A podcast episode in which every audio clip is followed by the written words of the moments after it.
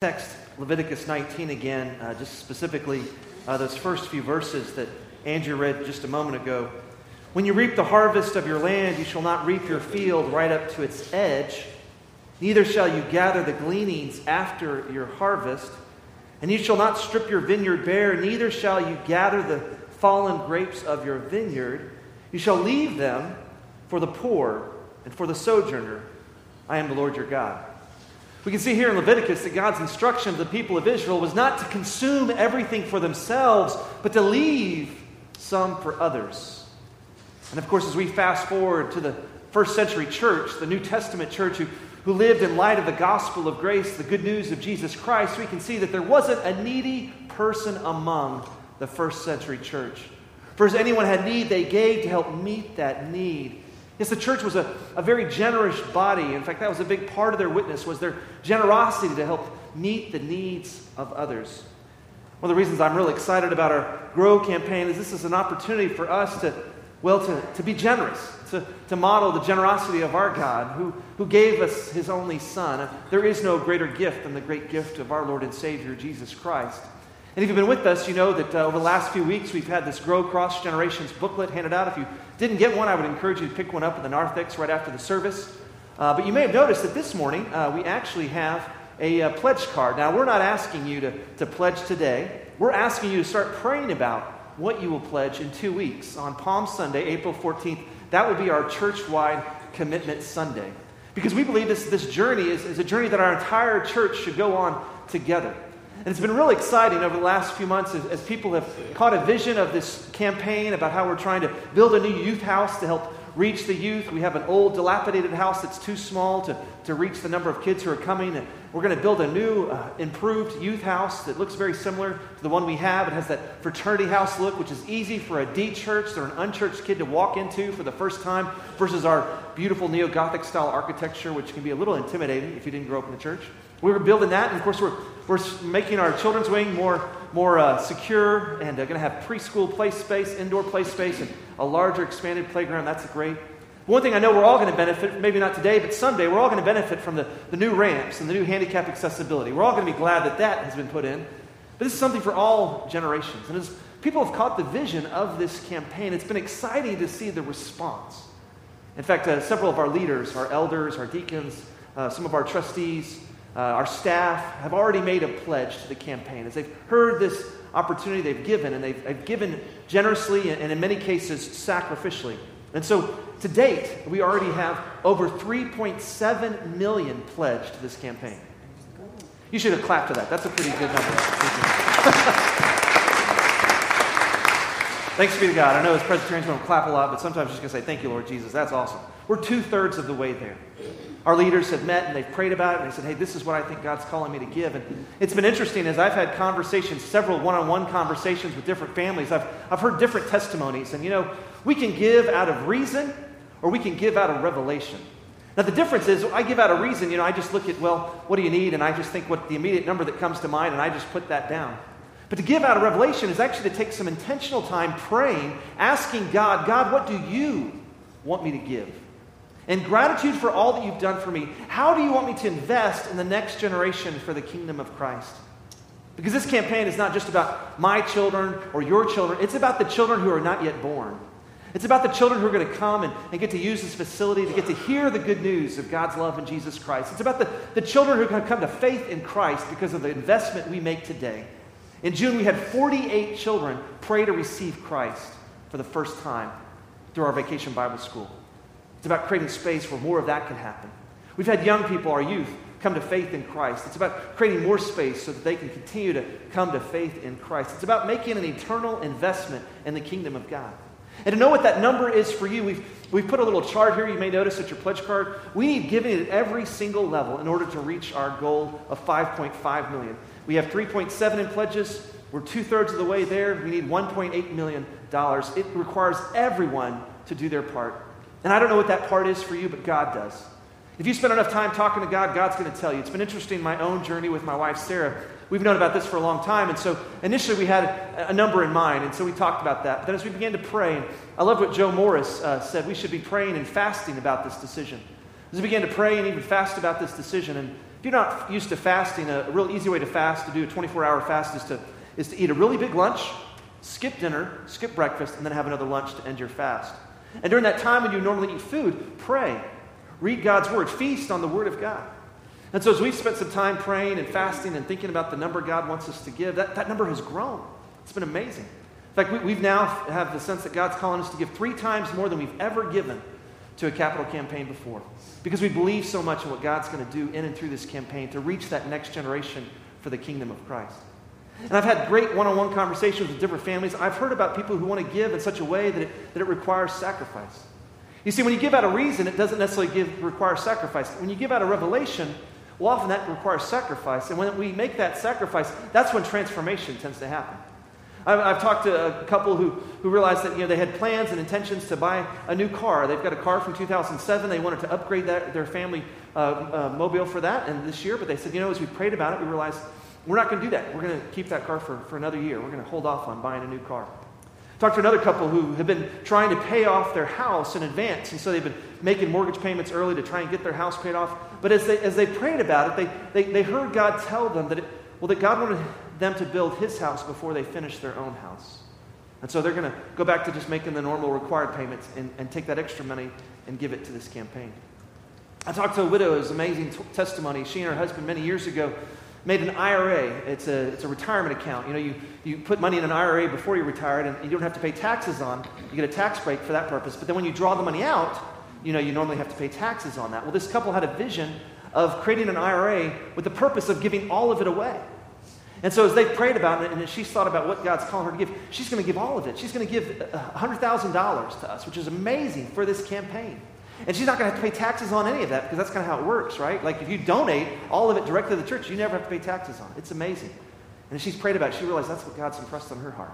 So we want to make sure you have plenty of time the next two weeks to pray about what God's calling you to give. Because it's going to require all of us to do our part. Everyone has a role to play in order for us to reach our goal. And of course, there's two goals for this campaign. One is the $5.5 million financial goal, but the, the other goal, which is actually even more important, is 100% participation. We all have a role to play in helping reach the next generation for the kingdom of Christ. So I would encourage you to begin to pray and fast about what God is calling you to give.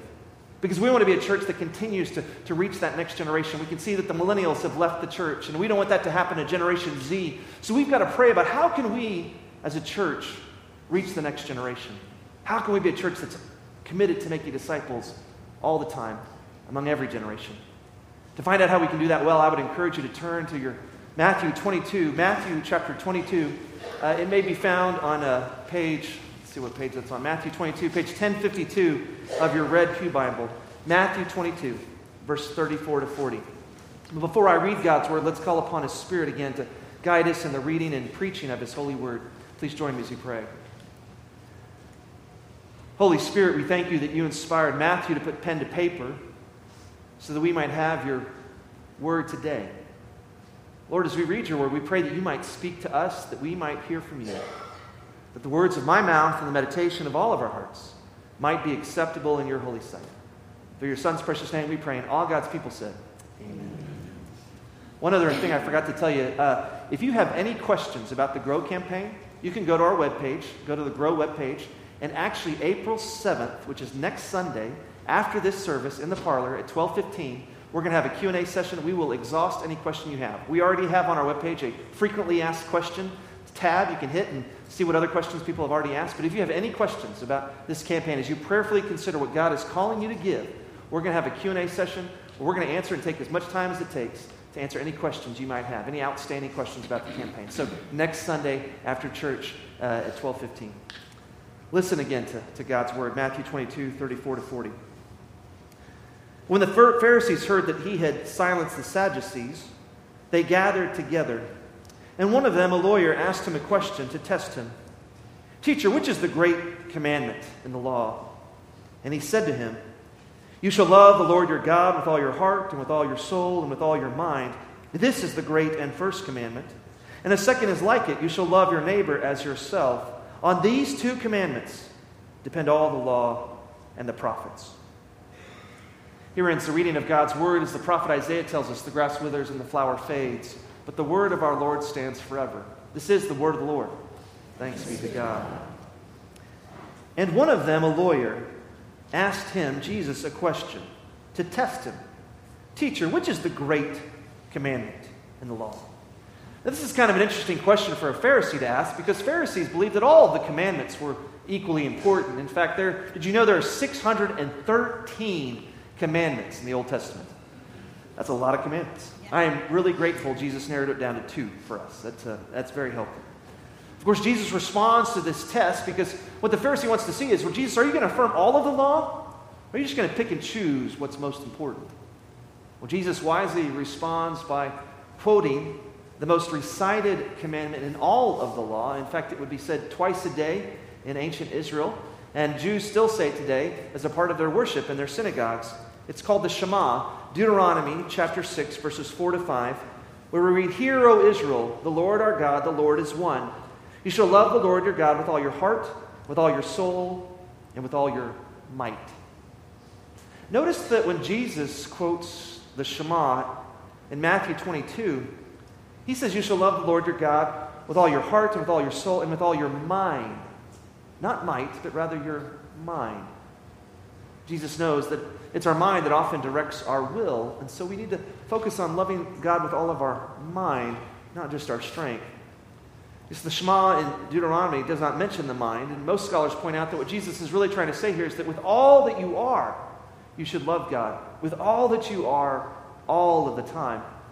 Then Jesus quotes Leviticus chapter 19, verse 18, which Andrew read just a moment ago, in verse 39 to 40 of our text, when he says, And the second is like it you shall love your neighbor as yourself. On these two commandments depend all the law and the prophets. So I'm grateful that Jesus has taken the 613 commandments and he's narrowed it down to just two to remember. But I'm not sure he's made it any easier. Here's what I mean. You see, it's true that by telling us that the two greatest commandments are to love God and to love our neighbor, it does make it easier for us to focus and and to remember which commandments rather than trying to learn all 613 commandments. And it is true that if we follow these two commandments, we will in fact fulfill all of the rest of the law. Let's take the Ten Commandments, for instance. If you love God with all of your heart, mind, soul, and strength, then you will naturally abide by the first four commandments of the Ten Commandments. We will not follow any other false gods. We won't make any idols. We won't use the Lord's name in vain. And we will, in fact, honor the Sabbath. Because when you love God, you naturally do those four things. And if we love our neighbor as ourselves, then we will naturally do the remaining six commandments. We will honor our mother and father. We will not murder. We will not commit adultery. We will not steal. We will not bear a false witness against our neighbor. We will not covet our neighbor's things because we'll love our neighbor and we'll be grateful that they have what they have. Is if we can simply follow these two commandments love God with all of your heart, mind, soul, and strength, and love our neighbor as ourselves well, then we'll abide by all the commandments. So, how are we doing? How are we at abiding by all the commandments? It's true that many of us can look at the Ten Commandments and go, yeah, I, I do most of those. I, I don't have a problem with stealing or, or murder. I don't lie. I don't commit adultery. And we can begin to feel pretty self righteous and feel pretty good about ourselves. And that's how the Pharisees felt in the first century. They were experts in the Ten Commandments, and they said, Man, I'm, I'm really good at those Ten Commandments. I don't have a problem with, with any one of them. But then Jesus helps us see that the most important is to love God with all of our heart, mind, soul, and strength. And the second is like it to love our neighbor as ourselves. That's actually a little bit harder. Because you see, Pharisees may think, well, I love my neighbor, but what they really meant is they love their Jewish neighbor. They didn't love their Samaritan neighbors. They didn't love their Gentile neighbors. In fact, they worked very hard to remain separate from the Samaritans and the Gentiles or the non Jews. But as we look at the teachings of Jesus, we can see that he tells us our neighbor according to the Samaritan, the Good Samaritan story, is whoever has need. That's our neighbor. Regardless of, of race, socioeconomic status, or religion, our neighbor is that person who has need. That's who we're called to love. And Jesus goes on to tell us, you know, in the Sermon on the Mount, that well, not only are we to, to love, our, uh, love our neighbor, but we're called to love our enemies and pray for those who persecute us. So, how are we doing? Do we love God with all of our heart? Mind, soul, and strength all the time? Do we love our neighbor as ourselves all the time? While these two commandments of loving God and loving our neighbor may simplify our approach to the law of God, it really doesn't make it any easier. In fact, Martin Luther and John Calvin, two of the fathers of the Reformation, pointed out that by lifting up these two commandments, it actually helps us see our need for God's grace. It helps us see that we're all sinners who, who fall short of God's glory. You see, we can look at the Ten Commandments and say, well, I don't commit any of those commandments. But when we talk about loving God with all of our heart, mind, soul, and strength, and loving our neighbors ourselves, well, now there's sins of omission.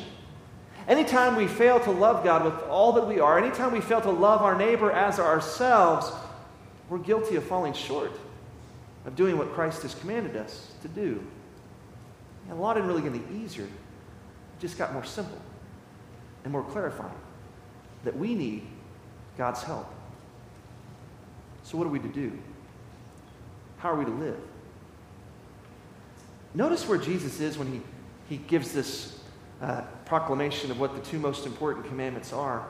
Jesus is in Jerusalem. Specifically, he's in the temple. And this is just a few days before he is going to be crucified himself. Jesus is basically helping everyone see their need for the cross of Christ. Jesus is communicating that the greatest commandment is to love God with all your heart, mind, soul, and strength, and to love your neighbors yourself. And as people really meditate on what that means, they realize, wow, I can't do that. I'm going to need some help. I'm going to need a Savior. You see, only Jesus was able to love God with all of his heart, mind, soul, and strength all the time. Only Jesus was able to love his neighbor as, as himself by, by doing for his neighbor what they couldn't do for himself, by putting the needs of his neighbor before himself when he, he made the decision to abide by his heavenly Father's will and die on the cross as a perfect sacrifice for our sins. Yes, these two commandments help us see our need for God's grace. And to grow more in love with God, and in order to grow more in love with our neighbor, we have to remain ever mindful of all that Jesus has already done for us at the cross of Christ.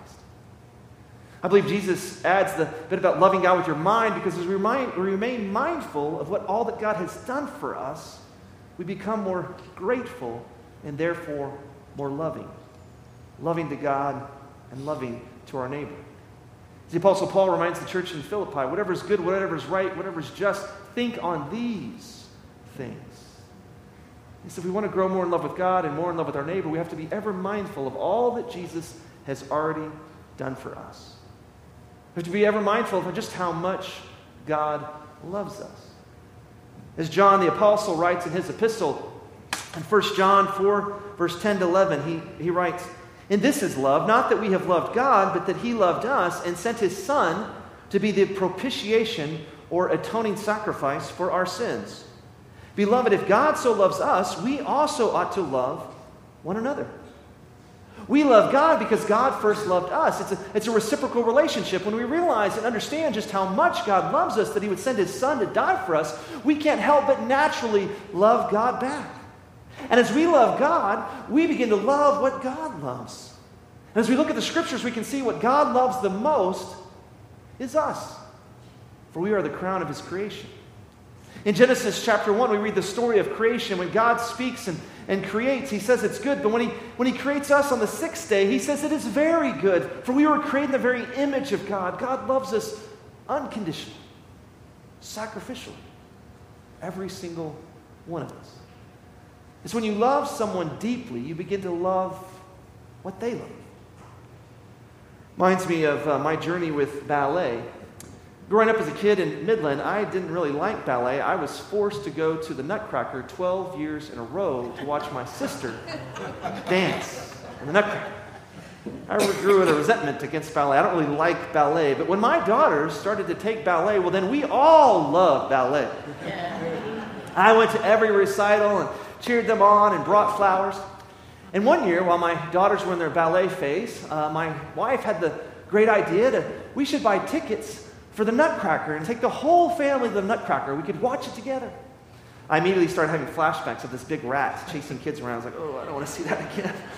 And so I tried to convince her. I said, well, you know, gosh, those tickets are kind of expensive. I'm not sure we want to make that investment. You know, why don't you take the girls? You can have like a girl date and that a mother-daughter date, and that'll be a lot of fun. And John and I can stay home and watch football. And, by the way, you know, when my parents forced me to go to the Nutcracker for 12 years in a row, I built a bit of a resentment against ballet. So let's not do that to John. my, my wife went with it, and that was awesome. And so she bought the tickets, just three, uh, so she might take the girls to, the, to see the Nutcracker at the Civic Center. Well, the day of the show came, and, and uh, well, she got sick, Sarah did, and so she said, Sweetie, you're going to have to take the girls to the Nutcracker. I said, Oh, man. But I love my daughters. And when you love someone, you'll take them. And so we went to the show, and sure enough, my wife had spent some money to get some really good tickets right in the middle section, right there in the middle. And so we sat down together. But wouldn't you know it, about 30 minutes into the show, both of my daughters fell fast asleep. They were both leaning up against my shoulders. Both of their heads were on my shoulders. Very cute scene, but I, I felt like I was pinned. I had nowhere to go. I had to sit through the nutcracker. I was like, oh man, not again. When you love someone dearly and deeply, you love what they love, you'll do anything for them. Our God loves us so deeply, so dearly, that he would do anything for us. We see that at the cross of Christ. I love what Brennan Manning, that American prophet, says God loves us so much that he would rather die than be without us. God loves us so much that he would rather die than be without us.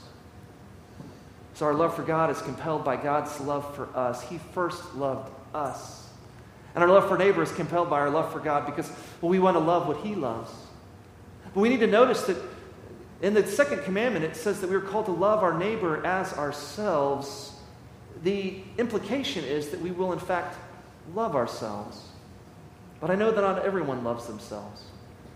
Many people today would, well, they wish that they were thinner, or maybe they were prettier, or maybe they were taller or more athletic. I remember when I was playing basketball in high school, I always wished that I had been taller. I have a cousin who's six seven. I was like, how did he get the tall gene? He doesn't even like basketball. I should have gotten the, the tall gene. I didn't get it.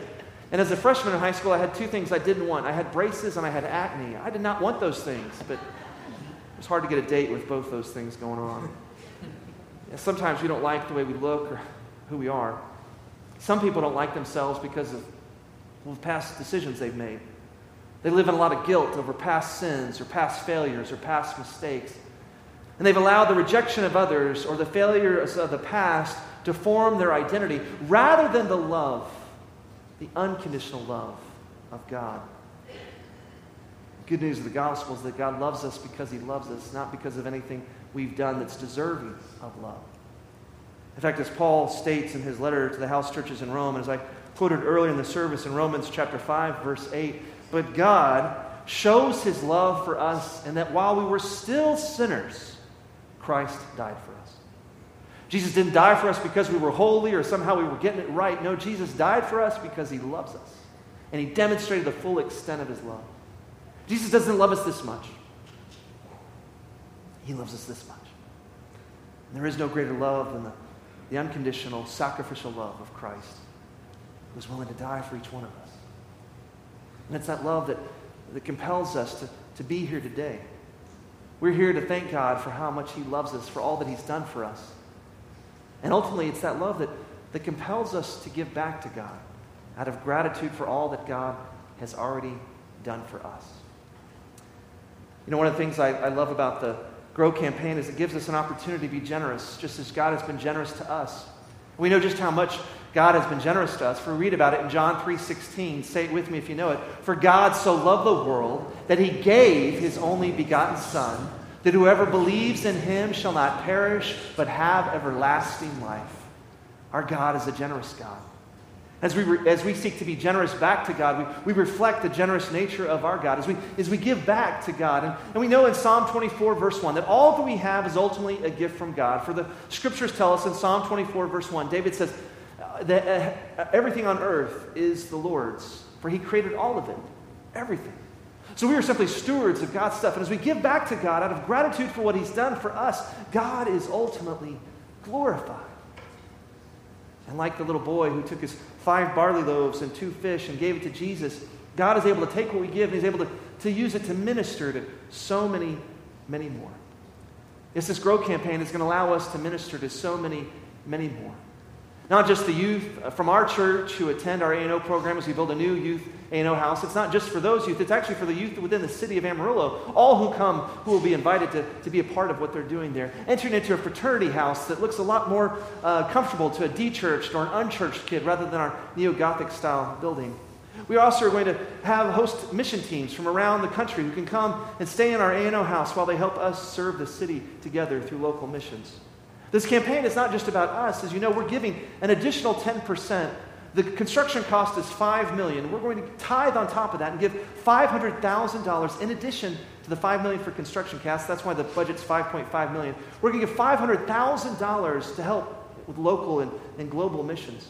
Specifically, we're going to use that money to help purchase a, a, home in San Jacinto community where it might be used as a mission house for, for missionaries like our own Orlando Lopez, who works with WyldLife, which is the middle school version of Young Life. And he might have a, a mission house in San Jacinto as he ministers to the kids there. Or Kim Zimmer, our local missionary, who works with Sp- Sparrow Ministries, and she helps uh, families in the San Jacinto community navigate through the social welfare programs that our church already offers. And of course, this money is also going to be used overseas as well. We're going to use that money and give it to, to our missionary Greg Hurst, who's in La Paz, Bolivia, so they might finish out some Sunday school rooms. You may remember eight years ago, we did a refurbishing campaign, and it allowed that extra money that we tithed on that campaign, allowed us to build the sanctuary for his global church in La Paz, Bolivia. Now they're building Sunday school rooms. We're going to help them finish that out.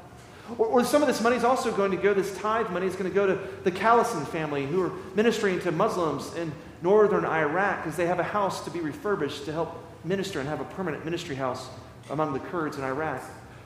And finally, some of that mission money is going to go to Alan Meenan, a longtime pastor here, so that with his international ministry, the word is out, which started in this church over 20 years ago.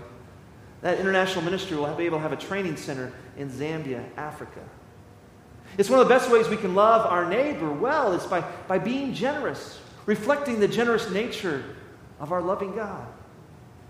It's this campaign, the Grow campaign really isn't about a building. The Grow campaign, it's really about discipleship. It's about creating space where young people from all over Amarillo can gather together for fellowship and ultimately to hear the good news of God's love for them so that their life might be forever changed. This campaign is about discipleship as we, we host teams from all over the country to stay in our A&O house, mission teams who might serve our city together and reflect the love of Christ so that they too might help us make disciples around the city. This campaign is about discipleship where we help our missionaries make disciples of Jesus in the context where God has called them, like for the Greg Hurst who's in Bolivia, or the Callisons in Iraq, or Alan Meenan in Zambia, or Orlando Lopez and Kim Zimmer in San Jacinto. This Grow Across Generation campaign is really not about a building. It's about pointing others to the unconditional, sacrificial love of Christ. By giving generously to create space where young people can come and hear the good news of God's love. About making our church more handicap accessible so that anyone can come into our sanctuary and easily hear the good news about God's love. Yes, I believe the best way we can love our neighbor well is by pointing them to the unconditional love of God that we find in Jesus Christ. And that's what this campaign is really all about. It's about pointing people to Jesus. It's about making disciples of Jesus. Please join us in pray. Gracious and loving God, we thank you for your great love for us. And out of your love, Lord, we, we, we overflow and we were compelled to, to love our neighbor and to love ourselves as you have loved us. We know, Lord, that you are a very generous God, and so we, we give out of gratitude for all that you've already given to us. Lord, help us to reflect that generosity. And Lord, over the next two weeks, may we prayerfully listen to what you have to say about what you're calling each one of us to give, because we know it'll take all of us to reach the goal you've set for us. Oh God, I pray you might guide and lead our prayer time, that we might give out of gratitude for all you've done for us, that we might continue to be a church that commits to making disciples of all generations to the glory of your name. We pray this in the strong and precious name of your Son, who is the Christ, and all God's people said, Amen. Amen.